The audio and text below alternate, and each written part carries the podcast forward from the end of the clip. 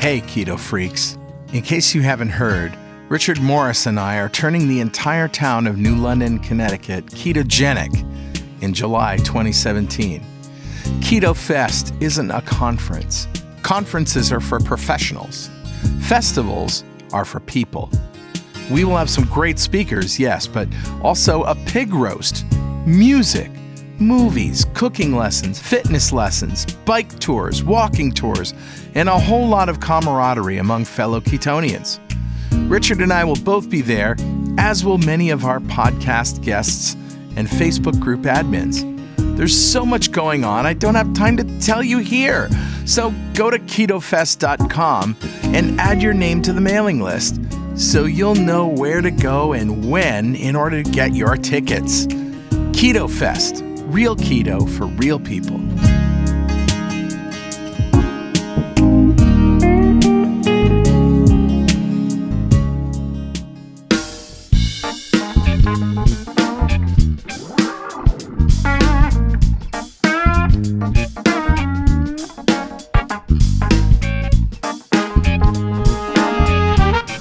Welcome back to Two Keto Dudes. This is Carl Franklin from Connecticut in the United States.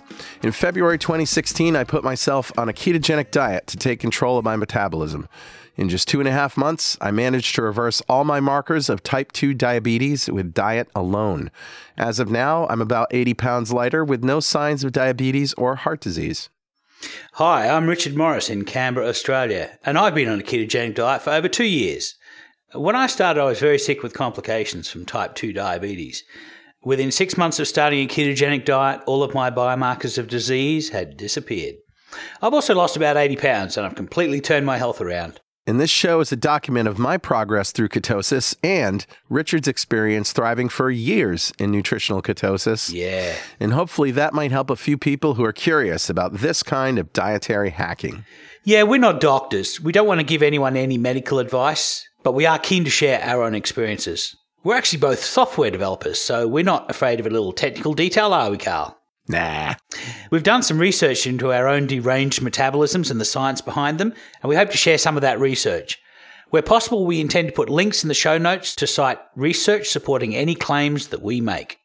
You'll probably work out pretty quickly that we're both foodies. Yeah. We love to cook and we love to eat. In every episode, we both share a keto recipe that cannot be ignored. Absolutely. So let's start podcast number 40 supplements. Sup, dude? We were going to do the sup, dude episode before, but it turned into the ketone sup, dude yeah. episode. So this is all the non ketone supplements. Right. So uh, before we start, do we have any corrections or apologies from last week? No, I think we uh, we did pretty well. That was a Thanksgiving show, and uh, we've mm. had lots of uh, comments from that. Everyone seemed to love it. Um, nobody had any problems or errata for us, so I think we're good. Yep, it's hard to argue with recipes. a whole show full of them. Yeah. Okay, let's recap what a ketogenic diet is. Yeah, it's 20 grams of carbs or less it's really only incidental carbohydrates.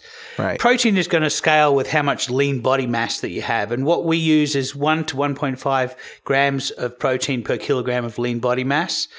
Um, and then fat to satiety. And it really comes down to we're getting our energy from fat. We're, we're not getting our energy from carbohydrates or from protein. Right. Or as little as little energy as possible, yeah. Right. And it's a little counterintuitive for people who are mm. just starting that uh, you need to eat fat in order to lose body fat but yep. that is the truth.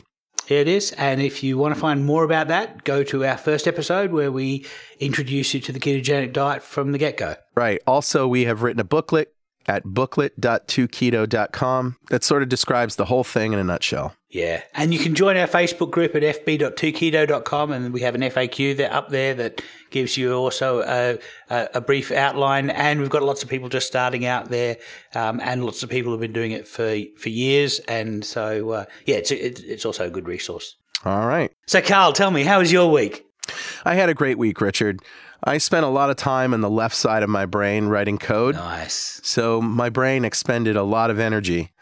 and uh, I was uh, doing my pattern of eating just lunch and um, trying to eat as little as possible after that. and just with a Carl Franklin cocktail in the evening or two, and uh, still not drinking. Uh, except I did have some wine on uh, election night, and uh, Yeah. you know, enough said. Enough said about that. That was an interesting week in that regard, but really, the software development was front and center in what I was doing all week, and spending Nice. a lot of hours. I'm running a a, a code generator essentially. Yeah, I've seen the early bits of it. It looks good. Yeah, and this is something that a lot of software developers do themselves, you know, to au- to help automate the processes of doing the the the plumbing work in any new system that you develop. Yeah. And so, you know, I've done it before with different technologies, and now I'm I'm I'm doing it with uh what with what I'm currently using. So I don't want to bore you with that, but I'm like I said, my brain needed a lot of energy this this uh, week, and I had very high fat, uh, moderate protein, absolutely no carb, well salads, Yeah. um, eating all week, and I feel great. awesome. Yeah, and I lost a couple pounds, Always good. but uh, you know, just sort of still hovering around the same. So uh, that's I'm not worried about the scale anymore. I just I just want to feel good and make sure that uh, my body's working right. Yeah, I've got to admit, when I, I lost a lot in the first five months, and then I just sort of gained and lost the same five kilos or so for, for quite a long time. And I think my body was get my body was at the point where it was happy to defend further weight loss because it, it, it really wasn't comfortable getting, getting losing more weight. Yeah. And it was only then when I started uh, doing some more fasting that I really started to uh, to lose more weight. Um, but my my body is quite happy having about 50 pounds of body fat on there. And it turns out that that gives me the ability to do fasted exercise and uh, and these kinds of activities because uh, you know I can I can run my body on my body fat. So it's it's it's like running around with an extra tank of fuel. It's wonderful. Yeah, it is wonderful. Well, um, I know how your week was, but I would like you to tell everybody else because you had a fascinating week, my friend. I, I did have a good week. Um, you know, I did a, a, long extended fast for 10 days about uh, three weeks ago. Yeah. And then for about a week and a half afterwards, I had lower blood glucose by about one millimole than my than my uh, physiological level. So my physiological level's around about five, and it was around about four for almost a week and a half after the fast, which was quite surprising. Um, and I had a lot of I had a lot of protein cravings, which I I I uh, I I relented. I, I basically gave my body what it was craving, which is how I like to run my life. Mm-hmm. So that was probably my body sort of um, uh, rebuilding all of the protein structures that uh, that it would have uh, shrunk a little bit during the fasting process.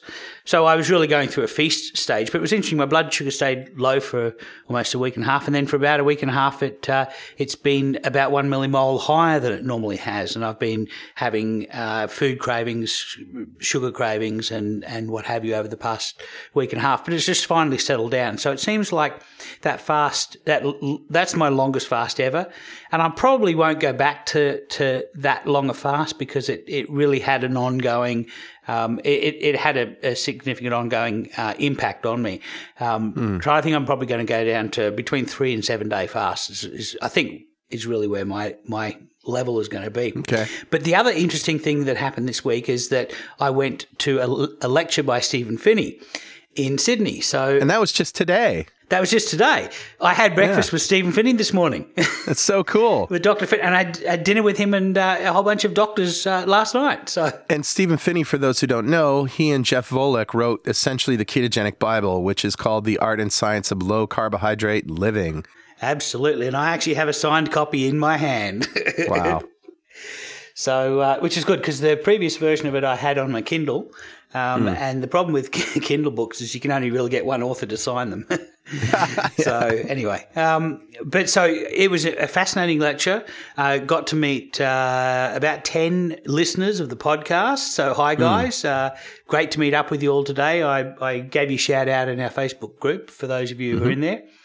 Uh, got to meet Jennifer Elliott, which for the first time ever, she's the dietitian who uh, was kicked out of the Dietitians Association of Australia for recommending uh, low carb, high fat diets. Wow. Um, so she's fascinating, and sh- and we might hopefully we might hear from her at some at some point on the podcast. And I lined up a lot of other people interested in uh, jo- uh, coming on the podcast, so that was also good. Including Phinney, right? You you talked to him about coming on the show. Yeah, we're speaking about it, so um, we'll we'll see. Yeah, so um, That's great. But the the feature of the day was uh, the lecture by Stephen Phinney. And now, if you've ever seen any of his stuff on on YouTube, it was most it was probably ninety percent of the stuff that you've seen him present before, but about ten percent of it was secret squirrel stuff that I can't talk about because it's uh, it's uh, research that has not yet been published. Or it's, And this is the Canadian study he talked about, or was that no, this that was Tim Noakes? that was Tim Noakes. This is an Indiana study that he's done with uh, Sarah Hallberg, and so that's fascinating stuff. And I, I, Wow. I, I, I, I can't really talk about that yet. But it's all good news, right? It's all great news, uh, yes, and Yeah. it's it's it's going to be even more compelling than the Canadian study. Wow. But I, I learned a lot of background stuff about the Canadian study um, and uh, a lot of other things. So uh, yeah, it was a great day, and I'm I'm I'm still sifting through the information that I got from it. Um, one interesting thing that he mentioned was that he is not a fan of fasting. And he gave a couple of reasons why, and one of them is um, electrolytic imbalances for people who eat nothing, eat, only water. And part of that has to do with the fact that there, in the 80s there was this fad diet that was developed by a doctor, and it was I, it was a gelatin shot that you had instead of a meal, and uh, and it was basically just protein. Uh, that's all you were eating, and uh, the problem was that it didn't have all of your essential um, nutrients, micronutrients like uh, vitamins and, and minerals, specifically minerals. This diet was known as a ketogenic diet because it was just a little bit of protein, so it it uh, it um, cause you to, to, to produce nutritional levels of ketosis. Uh, and so it was known among doctors as a ketogenic diet, and it was really quite effective. But it, but there were people who had problems with uh, uh, if you if your electrolytes are off, you get cramps in your muscles, and if you get a cramp in your heart, that's extremely dangerous. So Yeah. um, and there were a lot of people that had uh, uh, problems with this. So um, uh, so it got a real, really bad reputation, and this was just as uh, Dr. Phinney was just. I think he was about t- ten or fifteen years into his work in the ketogenic space, and so just as he was starting to, to build up a bit of momentum, all of a sudden this thing came through and just, you know, uh, took the legs out of any research funding for ketogenic uh, diets. And so, But it's um, but it's interesting that uh, all of us who fast, and even Dr. Yeah. Fung says take a multivitamin when you fast, Yeah. and be careful of uh, of salt and electrolytes, and we we talk about that all the time. I don't Yeah, think any of us here in the Facebook group, um, our seven thousand members have have fasted without taking um, electrolyte supplements, or even done the ketogenic diet without taking electrolyte Yeah. supplements. That's true, and in fact, that's going to be the whole subject of our of our conversation today. And we're going to go through a, a list of uh, all the supplements that we have. But anyway, that was my week. I'm still a little bit buzzed about it, as you can tell. Yeah. Um, so uh, Or as they say down under, you're a little chuffed. I'm, I'm chuffed. Uh, yes. It's great. That's so awesome. All right, let's rock this show, starting with a little segment we call Mail. All right, time for mail. Well, this one uh, was posted in our group from Joshua, and he specifically asks of you, Richard. Okay.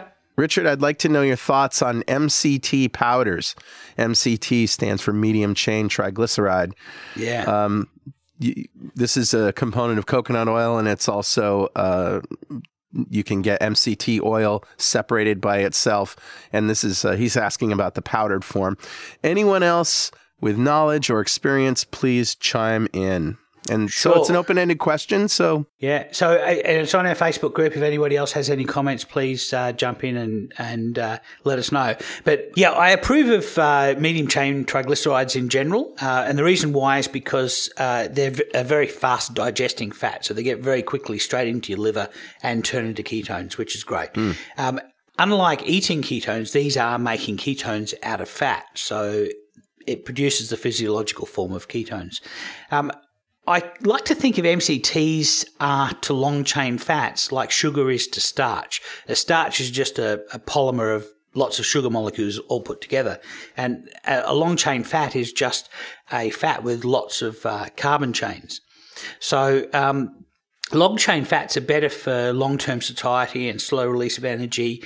Uh, but when you need sudden energy, or you have a sudden energy deficit that needs to be made up, then short and medium chain fatty acids will get you going quickly. And uh, so basically what happens to long chain fats is that they have a very long, slow process to get around the body. It takes about 30 minutes to, to, to get around the body. Whereas the short mm. chain and medium chain, they go straight up into the liver and they're being turned into ketones almost immediately. Wow. So I like medium chain triglycerides in general. I think that's a reasonable way to uh, produce quick ketones. And would you rather get your MCT from coconut oil from a natural source than um, something that is processed and extracted? Yeah, I generally use coconut oil for a couple of reasons. Firstly, I'm cheap, and it's the cheapest form, uh, and I like the flavour of coconut oil, and I quite like the uh, the makeup of uh, of the different kinds of uh, MCTs that are in there. Mm. And the other thing is that some of the uh, fractionated MCTs um, can be a little bit hard on the stomach, hard to take. Uh, I yeah. find coconut oil is is easy for me to take. The only problem with the coconut oil is if you if it goes down your uh, breathing tube. Oh man, that takes like almost an hour to get over that. It's such, oh, such a no. nasty experience. So you need to wow. be careful when you're swallowing it. Make sure make sure none of it goes down your your airways. Well, I got to tell you, this week when I was doing my work, I had my jar of coconut oil handy. I have one at the studio here, and I also have one at home. And anytime that I felt hungry, but it wasn't, you know, in within my eating window, sure. I'd just take a, a tablespoon, just a, a spoon, and just eat yeah. it straight out of the uh, jar. Yeah. And hunger just goes away. Anytime my extremities got cold, yeah. I just took a teaspoon of uh, coconut oil and everything's fine again. It's like wonder food. Yes, it is. So the question really was MCT powder, though. Right. And I'm not quite sure how they turn an oil into a powder. What I do know is in molecular gastronomy, um, you can you can use a starch called maltodextrin to yeah. You can do things like turning bacon fat into powder, so you can have powdered bacon fat, which is awesome. I, I mean, guess. How good's that? uh, personally, I wouldn't eat maltodextrin purely because it's uh, it's pretty much a long chain of glucose, and our digestive system is really good at breaking it down into sugar, yeah. into glucoses. Uh, so, uh, yeah, I'm curious to learn how this company does it. Uh, because if it's not high carb, then I I wouldn't mind using the method in some of my cooking because uh, mm. I quite like the idea of uh, powderizing uh, oils.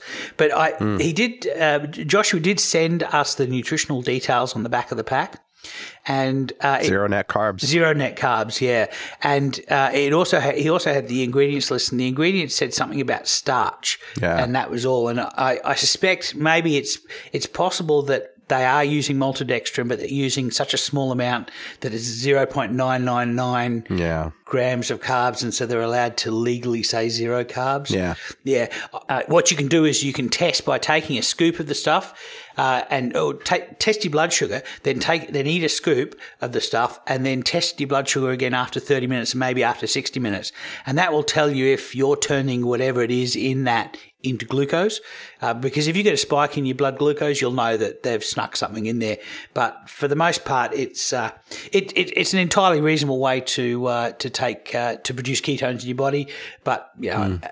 I, am quite happy using uh, coconut oil, and as long as I make sure it doesn't go down my windpipe, I'm good we really haven't talked about resistant starches on the show, and mm, it, yeah. it, seems like the question about resistant starches comes up over and over and over again in the group.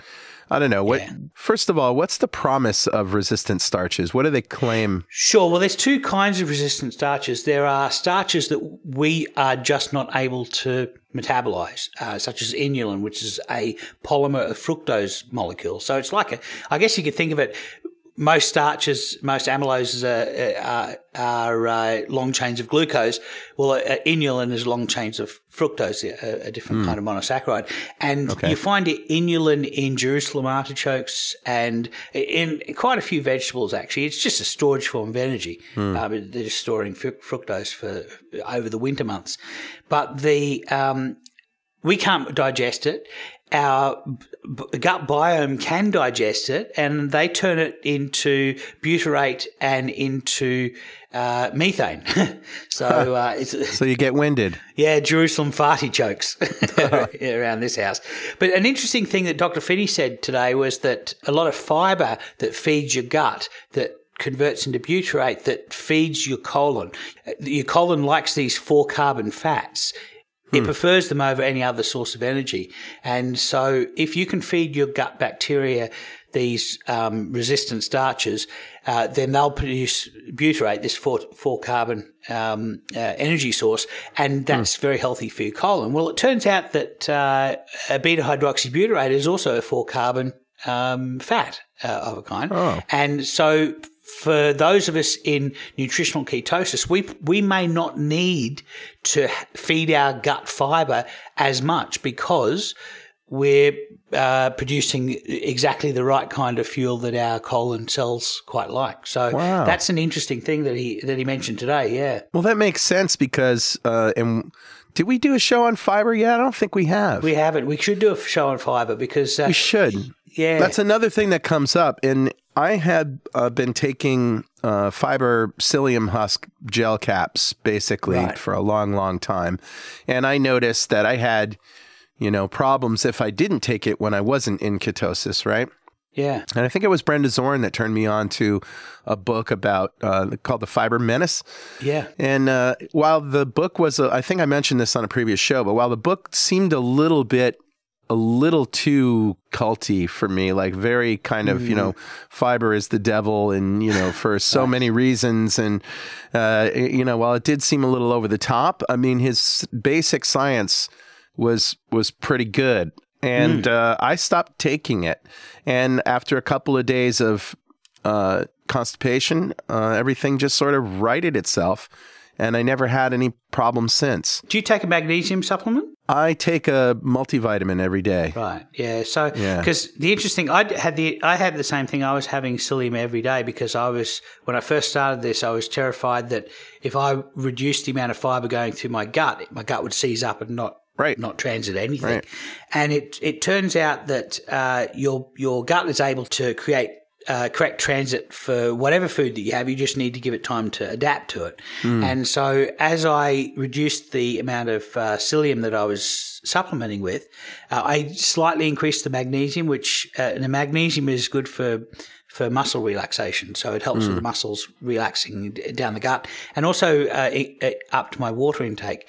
And uh, basically I had a nice soft landing, and so yep. I'm not complaining at all. I don't I don't supplement with fiber much at all. I don't either. Yeah, I, will have I'll have like leafy greens and and, and the like. Yeah. But uh, other than that, I, I, have a salad every day. Yeah. Yeah, so so um, so that's one kind of resistant starch, and the other kind of resistant starch is this theory that if you take uh, potatoes and you cook them, and then you cool them, and then you cook them again, or if you just cook them and cool them, the theory is that some of that starch is is locked up so that your body can't uh, turn it into glucose.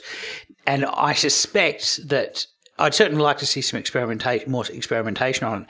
But I suspect that part of the problem here is that uh, potatoes are highly insulinogenic, and so people are using glucometers to detect, detect whether this is working. And uh, because potatoes make you produce a lot of insulin, your glucose, basically at the same point that you're getting glucose hitting your system, you're also getting insulin hitting the system, and maybe the two cancel each other out. So maybe you don't get as hmm. much of a spike because on the insulin in- index, potatoes are as, as insulinogenic as Mars bars. They're like wow. the third, the third most insulinogenic food uh, on the insulin index. So, so there's that as one thing, and the other thing that I suspect is that you only convert you if you are able to lock up these starches so that they can't be digested so they're curling around each other and they can't be easily cracked open by enzymes then it's quite possible that you're only doing that to a, a, small percentage. So it might be that your glucose load has gone from 100% to 98% or 95% or something in that range. So, yeah, so I, I have a suspicion that people who want to eat potatoes and want to eat rice really like this story. you know. Yeah, right, right. so. There is the case of people who have lost a lot of weight on an all potato diet. Yes. Like Penn Jillette. Yeah, that's right. From Penn and Teller. He lost 100 pounds eating nothing but potatoes. Yeah. And there was a, some Australian guy who did the same kind of thing on the potato diet. It was a media a media frenzy about that. The, right. the mechanism that I suspect happens there, it's not because potatoes are magical carbs, but mm. I think, I suspect that the mechanism there is that you're not eating any fat in your diet. You're only eating potatoes. So you can't have them with butter. If you have them with butter, the diet doesn't work. Hmm. If you have them without butter, the diet works. And I suspect the reason why is because the pancreas needs some fat to be able to release insulin. It needs just a little bit of fat in there, just in the blood to, to to produce insulin. So what I suspect is happening is that the body's fat cells release a little bit of fat, the insulin starts cooking and, and energy starts flowing into cells, and that insulin causes those fat cells to stop releasing fat. So now you've got a, a drop in fat in the in, in your circulation, and then the, the pancreatic cells um, uh, shut off producing insulin, and that starts the whole cycle up again. So it's kind of like hmm. the third method of homeostasis, of the, the third glucose homeostasis. Um, but I, I prefer, personally, I prefer to use the high fat method um, yeah. and uh, let my liver produce all the glucose. Well, I would love to interview somebody who has done this potato diet because I want to know things like how hungry are you? It seems like yeah, seems like that would make you hungry all the time, and mm. and I don't know, or nauseous maybe nauseous yeah. all the time. or yeah. bored at least, you know. Well, know. There, there was that rice diet in the 40s, which um, was the, the Kempner rice diet. Hmm. And there was, uh, it was interesting because the, there was a, a court case that happened after this. The, the diet was very famous and it, it it got people from being diabetic to no longer being diabetic. And so, mm. and it was as much rice and as much fruit as you can eat and nothing else. Uh, wow. Uh, but the interesting thing was it was such a horrible diet. There was a court case that happened and during deposition, Walter Kempner, the guy who came up with this diet, admitted that um, that he used to whip patients, but they asked for it. They wanted what? him to whip them, bull whip them. What? So yeah, literally to keep them compliant to the diet because they really wanted to go off and eat something. So he'd get his whip out, and and so you know that's uh, you know if you if you like a bit of S and M with your diet, then uh, then, then the Kempner rice diet might might be the one for you. well, I think the M definitely, maybe not the S, but yeah. the masochism for sure. I well, know. anyway. So that's, that's that. uh, that's that. And you know, the the second piece of mail leads into our topic for today. So this is actually a post that I put out there, and I wanted Jason Fung to chime in on it because, you know, he's Mr. Fasting. Yeah. Um, but he he didn't get around to doing that uh, yet, anyway. But we did have some great replies. So here's what I wrote. Um, Jason Fung, are there any studies that you know of that explain why we don't experience vitamin deficiencies when fasted? Mm. Isn't scurvy caused by a lack of vitamin C? Yeah. And vitamin C is water soluble. And the B complex, all the B vitamins are also water soluble. Sure. So, my question is Does the body somehow store them in body fat? For that matter, do we even need them when fasted? And so, you know, this brings up a, a, a lot of good questions. First of all, I suspected that in and I have no proof of this, but I suspect that fat soluble vitamins are probably stored in body fat. Yeah, we know cholesterol is, and a lot of other lipids. Yeah, uh, a lot of other lipid-based molecules are. So yeah, right. But then vitamin C and the B complex vitamins are particularly important, and they are not stored in body fat, or, or at least I don't know. Are they? Yeah. How can no, they be? They're, they're mostly stored in cells, as I understand it, stored and drawn in down. muscle. In cells. Yeah, muscle and in the brain. So we had one response from Gabor who says that I believe that hypovitaminosis, which is um, chronic uh, lack of vitamins, deficit of vitamins, yeah, is only a concern of extended fasting. You won't deplete vitamins in three or four days. Um, another aspect to consider is that vitamin C demand is profoundly decreased with reduced blood sugar levels and also during at- autophagy. Which is? Uh, autophagy is the, during fasting the breakdown of, uh, of proteins. So um, mm. the uh, vitamin C is mainly essential for anabolic processes, which is the building up of uh, uh, the building up, not the breaking down of uh, of proteins. So okay. the interesting thing about that uh, that both vitamin C and glucose take the same path into cells. And so you can imagine it's a little bit like a, if you had a football game and you had the home supporters and the away supporters and the home supporters, there's a thousand home supporters and there's only 10 away supporters. Hmm. If they're all, go, if they're all having to go through the same turnstile and you only get 100 people into the game before eh, into the sta- the stadium before it's filled, then you're likely to only have one guy from the away team because of the ratio of people coming in the door. So it sort of means that if you have a lot of glucose running in around in your blood, you need to eat a lot more vitamin C just to get a little bit into your cells Interesting. because they're competing to get through the same door. Most mammals make uh, uh, vitamin C; it's part of the glucose chain. So really? they make yeah, they make it out of glucose. The reason that we don't make it out of glucose um, is interesting. Now, I I believe that some of it has to do with the fact that that our ancestors evolved around the equator where there was a lot of fruit and we were tree dwelling monkeys. So primates. The only the only mammals that don't really make uh, vitamin C are primates, and I think hamsters may not make it as well. so, but all other mammals make it as, in all of their cells, so they don't have a problem with it. It's not a vitamin for them. But it's a, it is a, it is an essential vitamin for us. It's one of the reasons why that we're we're able to see the color red. Most most animals don't really pick up red very well, but we pick Really? up really well because ripe fruit is red. Wow. Isn't that interesting? And speaking of this, I had another interaction with my mother via email. And you know Okay. my mother, right? Yeah, I've talked I- about her, right? Yes. Yeah. So um, I told her that I was beginning to get a little, you know, nose head cold. Okay. And I typically get a head cold around this time of year when the seasons change Hmm. and it lasts about four or five days and it goes away. Right. So this is no big deal for me. Yeah. And um, and she says, you know, make sure that you take an all list of vitamins and stuff, which are in my multivitamin. And then she says in all caps, eat fruit. Exclamation marks, you know, four. And then I said to her, You have some nerve telling a diabetic to eat fruit. And she says, She says, I think that you could be able to tolerate in half an apple or a half a banana with and I said no. Uh, I've done the tests. One bite of banana is enough to spike my blood sugar and raise my insulin and knock me out of Turn you into the ketosis. cookie monster. Yeah, and then she and her response was, "Wow, I had no idea." So Mm. clearly, people are just they don't understand that diabetics cannot eat fruit. Yeah. You know? Yeah. Well, well, most fruit is just uh, a, a bag of sugar water. You know, there Yeah. there are some nutrient, there are some phytonutrients in fruit, um, and the, the the fruit's job. When you think about it, the fruit's job is to trick you into eating their seeds and defecating them out, Right. So that the seeds get to start off in some nice uh, manure. Fertilizer. Fertilizer, yeah. So, uh, so their job is to try and trick you into eating it. So it's a trap, you know. Yeah, it's true. it is true. All right, so um, some more responses here. Cheryl says, when you feast, ensure to eat food high in vitamin C, like bell peppers, kale, Yeah. broccoli, and berries.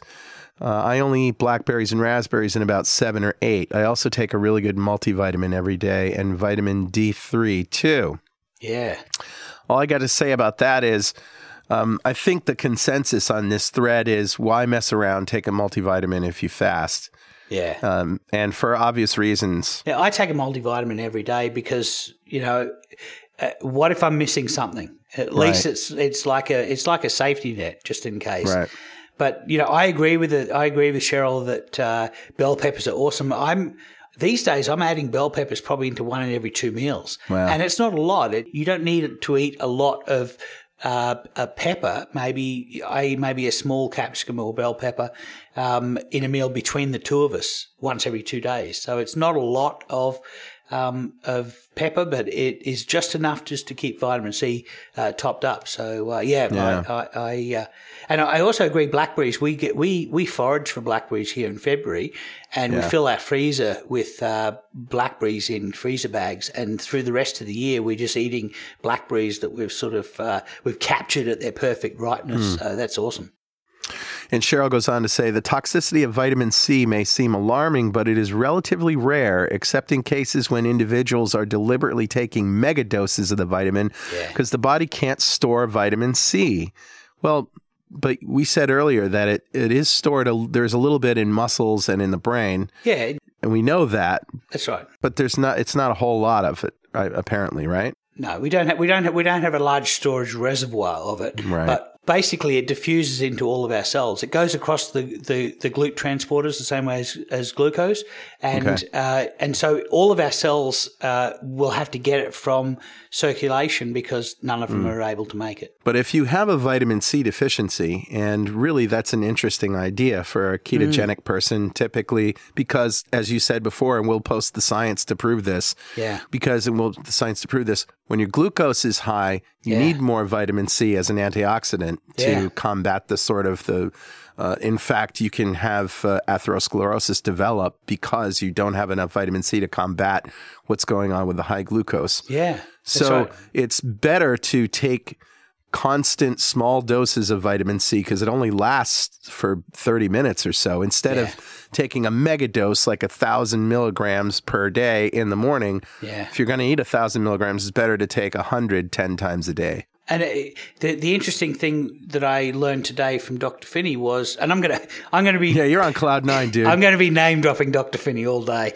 Uh, so the, another interesting th- thing that I learned from Dr. Phinney today was that the, uh, and I've heard him say this before, but it reminded me that beta hydroxybutyrate is a much cleaner form of energy than glucose because it produces less free radicals. And you can think of it as a free radical is like uh, smog coming out of the engine of your car, and, Right. and beta hydroxybutyrate is like running an electric car. There ain't no smog.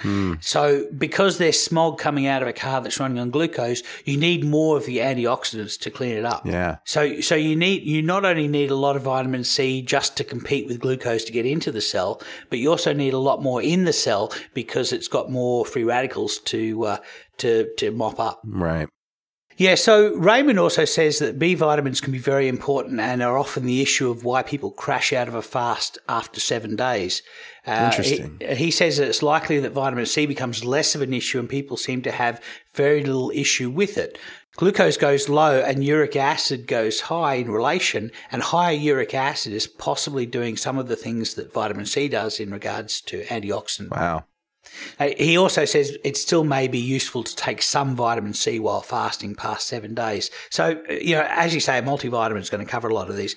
So Raymond goes on to say that if you deplete of B vitamins, and you probably will fairly early on, uh, many energy pathways become compromised, and you will have issues that people put down to electrolytes or detox or stress. Uh, these are these are the things people often often feel during a during a fast, and so it may be just depletion of B vitamins during that. So he suggests that most likely all you need is a B complex supplement, but a good one.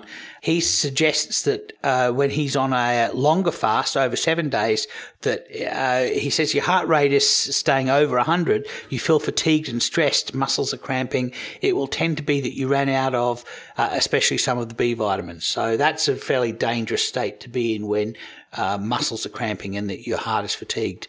Um, so um, he suggests, uh, yeah, a B complex. So that might be a reasonable thing to, to add into your your uh, supplements during uh, fasting. Huh.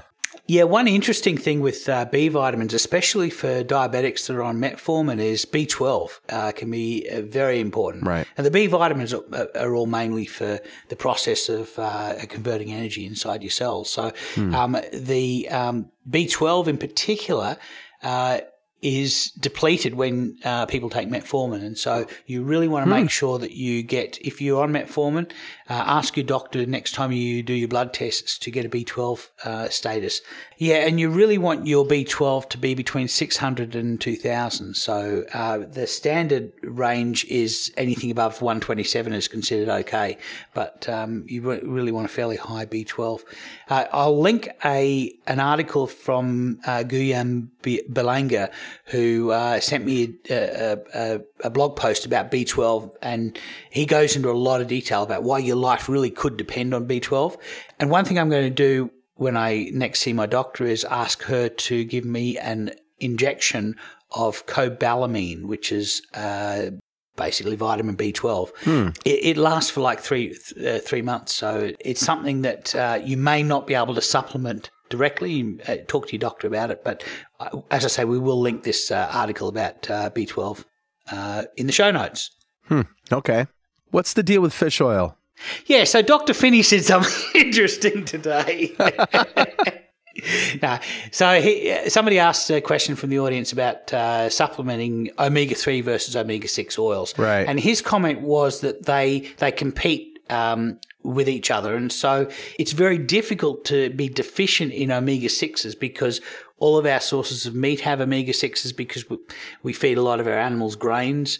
Um, basically, grains produce a lot of omega sixes, and so any animals that are in the oceanic food chain uh, will probably have higher levels of omega threes in them. So fish, for example, deep ocean fish um, and crustacea. The, these are all great sources of omega three.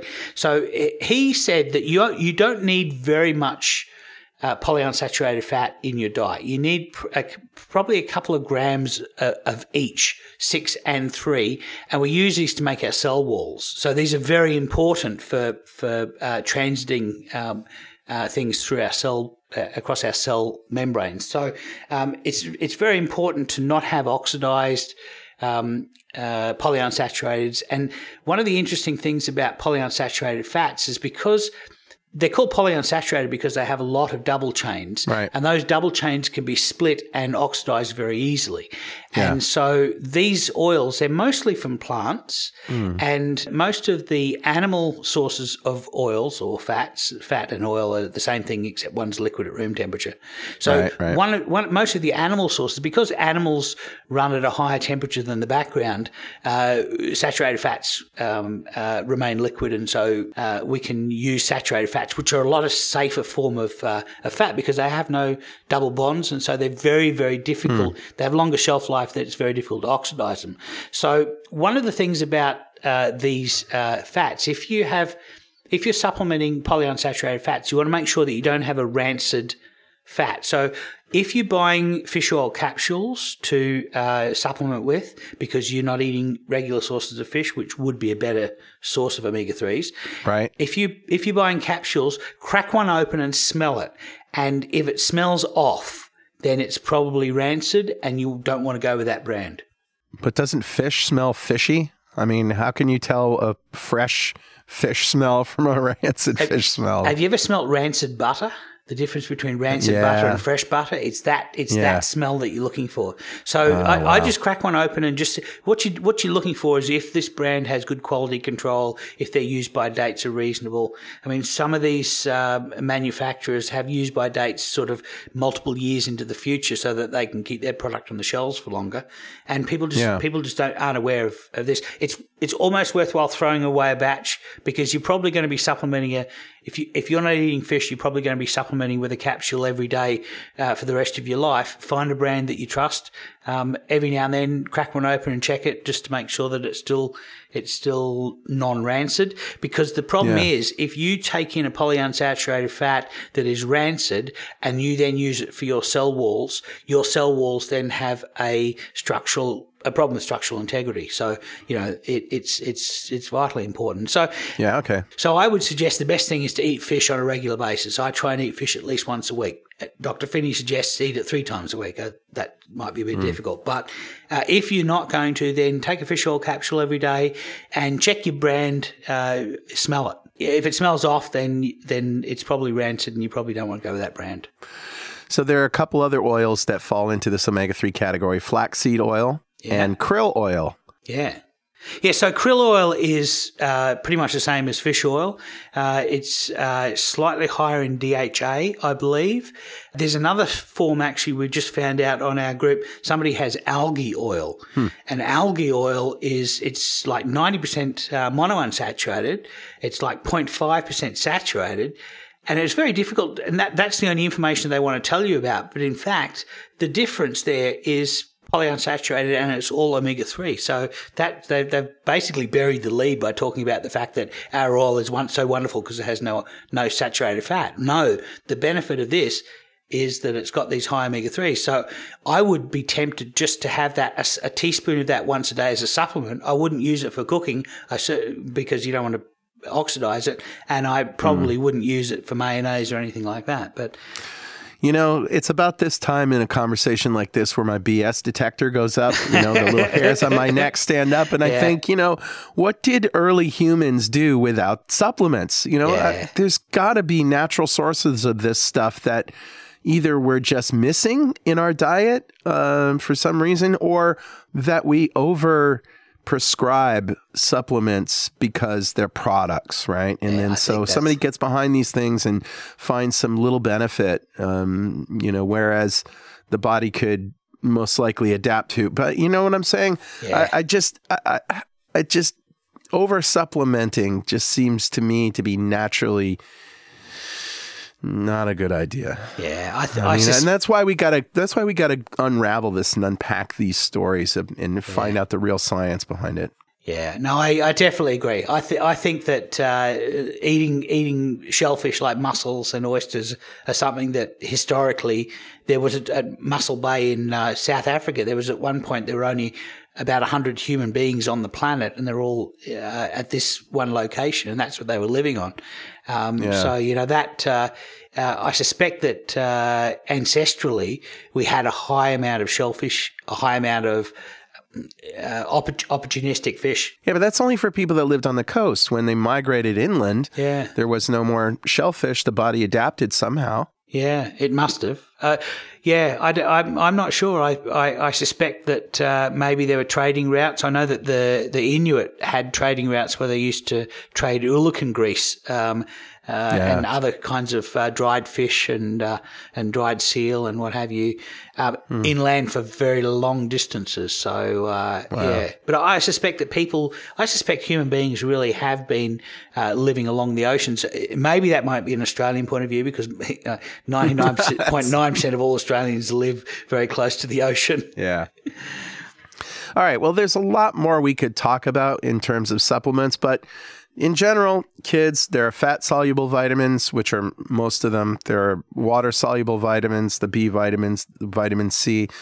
Apparently, you don't need a whole lot of more vitamin C uh, when you're ketogenic or fasting, but just to be safe, get those minerals, get your uh, electrolytes, get your B complex, take a multivitamin if you're fasting. I think that's pretty much, even Dr. Fung says, take a multivitamin. Why risk it? Yeah, no, I totally agree with that. Yeah. And uh, make sure you get a good source of krill oil or fish oil and uh, or just eat more fish if you can verify that it's not polluted. Uh, yeah, and and during this during the winter time when the sun is low, get a supplement with vitamin D.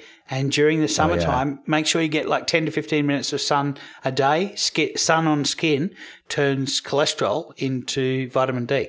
Your body, your skin, the top level of your skin turns cholesterol into vitamin D. That is one vitamin that most of us are deficient in. In our modern society, we spend a lot more time indoors. Yeah. And uh, I had a serious vitamin D deficiency to the point where my doctor said take 4,000. Yeah, units. Julie's the same. She Julie's been told to take four thousand units, and sh- she goes out. eh, She goes out with long sleeves. With uh, uh, she has uh, suntan cream on her face all the time and a hat on. So that's one of the things in Australia is that we have such a high prevalence of melanomas that uh, we tend to be a little bit paranoid about these things. But just ten minutes of sun is not enough to to do damage. Uh, Deep damage uh, that uh, could cause cancer, but is enough to just activate uh, the top levels of your skin to to convert um, uh, cholesterol into vitamin D. So I would suggest that. Interesting. Yeah. All right. Well, uh, we could go on and on, but let's Let's not. talk about Recipes. Recipes. recipes. recipes. So I've got a good one today. I've got coconut chocolate bars. Now these are these are I guess you could call them uh, coconut logs. Uh, Yeah. In Europe, in Europe they're called coconut logs. There is an Atkins bar. I've got a link in the show notes to the recipe for actually making these, and it's got a picture of the Atkins bar. It's not a very good picture, so I apologise for that. The method of this recipe, I found an ice block mold for a soda stream that makes makes cylindrical ice blocks, and they're meant to fit into the top of the bottle of a soda stream. Okay. But they work absolutely perfectly for forming a cylinder to make a sweet treat. So basically, what I hmm. do is I I'm going to make, uh, I'm going to cook up some coconut cream, some coconut oil, some vanilla, and I'm going to simmer it gently until it's all combined. And so basically, it's a lot of coconut fat, uh, essentially, Yeah. um, and uh, the flavors of coconut and the flavors of vanilla. So the ingredients for this are 80 mils of coconut cream and 20 grams of coconut oil. And I'm going to simmer this with a little bit of vanilla gently until it's combined and then I take it off the heat. And I add a sweetener to taste. You don't have to add a sweetener because these um, coconut is- and vanilla have slightly sweet flavors, so you don't really need a sweetener. But I generally use uh, sucralose. Uh, I use pure sucralose, but these days uh, uh, Splenda has sucralose in it. It's- It also has more carbs because it uses a carb. It Yeah. uses dextrose as a filler. Uh, but these days, Splenda actually makes a smaller tablet, which is uh, about a tenth of the size of the old tablet. So I'm starting starting to go more towards using it just for convenience. So anyway, um, so you're going to sweeten this mixture, and then I add some coconut flour, and it's about uh, uh, tablespoon of coconut flour, and I'm also going to add some desiccated coconut, about 60 grams of desiccated coconut, and um, and so I add that to this mix, and it basically starts to thicken up. And then I can start to form it in the ice block mold. And then what I'm going to do is I'm going to freeze that ice block, these cylinders of coconutty sweetness. Hmm. And then once they're, fro- I put a weight on it in the freezer. And then once they're frozen, I break them all apart and dip them into melted chocolate. Now, I use tempered chocolate because it gives you that crack and it makes it so that it it doesn't melt in your hand. It does melt melt in your mouth, but you don't have to do Yeah. that. If you can't be bothered, uh, if you can't wait for the the hassle Yeah. of tempering your chocolate, just any old melted Yeah. chocolate will do the job. It's about half the size of the Atkins bar and about half the calories Mm-hmm. and uh, about half of the uh, carb load. And of course, because it's all made from raw ingredients, there's no uh, um, sugar alcohols or anything else funky in there that you've added in. Right. Um, of course, if you know I had Splenda, I guess you could say that that's a, a funky chemical, but uh, Mm-hmm. it doesn't have much of an effect on me. So I use those. Uh, these are little fat bombs. Um. You know, I might have this sort of uh, once a week. I might have uh, have one of these with a coffee or something as a treat. Mm. Um, and they they last. They st- they store for a very long time in the fridge, um, as long as you don't keep raiding the fridge for them. yeah, very cool. so that's my recipe. Sounds delicious, Richard. So what have you got, Carl? So, um, one of my favorite dishes that I used to eat a lot when I go to an Italian restaurant that I like on Federal Hill in Providence, Rhode Island, Okay. uh, is uh, the Italian section. yeah. And uh, this is cassoulet. Cassoulet. Oh yeah. And a cassoulet is a classic French dish. It's usually uh, consistent. It's sort of like chili, except that it doesn't have the chili flavor, but it's a combination of white beans and a variety of meats. Flageolet beans, often, isn't it? Yeah, yeah. Um, you can use whatever beans you like. Um, the lower carb, the better. And if you want to omit the beans, oh, who's going to argue, right? Yeah. But I would, if it calls for a cup of beans, which this one does, you could use a half a cup, or you could use something like the black soybeans that I already Right, yeah. talked about. Yeah. But, uh, you know, uh, maybe some chickpeas instead, a little bit lower carb. Yeah. But the meats are typically sausage, pork, duck confit, lamb, Yeah. goose. You know, these are the kinds of things that you just put put together and typically simmer in a Dutch oven for hours and hours. But you can do it in a crock pot as well. This is what I love about just basic recipes is that you you know when you when you know how things go together, it's really just all about figuring out combinations, and then you can experiment with how to cook them and how to how to serve them. Yeah, I agree. I, I mean, with it, probably uh, two years ago, or maybe three years ago, I was pretty ordinary at cooking, but it was just the process of trying these things out. Does this work with that? And, you know, over about three years, I think I do okay now. You know, I do some decent recipes, but, but, and, and, you know, tonight I just put something together just from things, looked in the fridge, what can I, I'll, I'll have a bit of this, bit of this, bit of that. Yep. You know, bang, done. So, Right. so, so this cassoulet, Yeah, the cassoulet. So here is just one recipe that I'm going to link on the show notes. Um, don't take this as the ultimate, but let's just talk about the flavors and the flavors that are in here. So you've got a cup of beans, whatever beans that you want, um, and we talked about that. So this is for six servings, right? Yeah, six servings. You got 12 ounces of lamb stew meat cut into one inch cubes. You got a tablespoon of olive oil. Got two cups of broth, Right. which we've talked about beef Any kind broth. of stock, you know, yeah. you could use chicken stock too. You could use your bone broth, whatever you like. Mm-hmm. Eight ounces of cooked kielbasa. Now, what's great Mm. about kielbasa is it's got that smoked flavor Yeah. Yeah. Yeah. you know? So kielbasa is definitely in. You're going to use a, a tablespoon, at least a tablespoon of snipped fresh thyme. Thyme goes really, really well with meats, and especially lamb, beef, and pork. Uh, it's just one of those herbs that brings out the flavors. And it's really hard to kill too, the plant. So it's really easy Yeah. to grow some thyme Really in your backyard. We've got some lemon thyme in ours. And I, I just can't kill it. I kill everything else, but not the thyme. Yep. So, uh, in terms of other meats that you can throw in there, this recipe doesn't have them per se, but I would go to my grocery store and get some duck confit. oh, yeah. and chop that up into small pieces. That duck fat is going to just turn to wonderful goodness. Um, I would avoid leaner cuts of meat like pork tenderloin, that kind Yeah, of thing. yeah. I would, you know, if you're going to put pork in there, the kielbasa is a great way to get it, or, um, you know, a pork butt. You might put some of that in there. Yeah. I would put, uh, if I was going to put beef in there, I'd probably use a chuck steak because that's got a lot of fat Yeah. and uh, it's very very tasty. Now, in terms of other spices, garlic, Yep. three or four or five cloves of garlic crushed, or six. You know, I love yeah. garlic. Yeah, same. Maybe some whole black peppercorns or just some ground pepper. Definitely a bay leaf or two. Yeah. Now, this recipe calls for some veggies, a small eggplant peeled and chopped. Eggplant's nice because it has that wonderful texture Yeah. that uh, stands up well to the meat Yeah. And sort of fills out the the the thickens the sauce, Sure. right? And then some green peppers or uh, red pepper or whatever. Now, this recipe calls for a can of tomato paste. Yeah, Nah. I would I would avoid that. Yeah. I would put in maybe maybe a teaspoon, yeah, something a like tablespoon of tomato paste, and or if you're Richard Morris and you make your own tomato sauce, throw a, cu- Yeah. an ice cube of tomato sauce in there. Yeah. Made some of that this weekend. Yeah. So, in terms of cooking, uh, if you're going to do this in a in the oven, in a Dutch oven or a casserole dish, Yeah.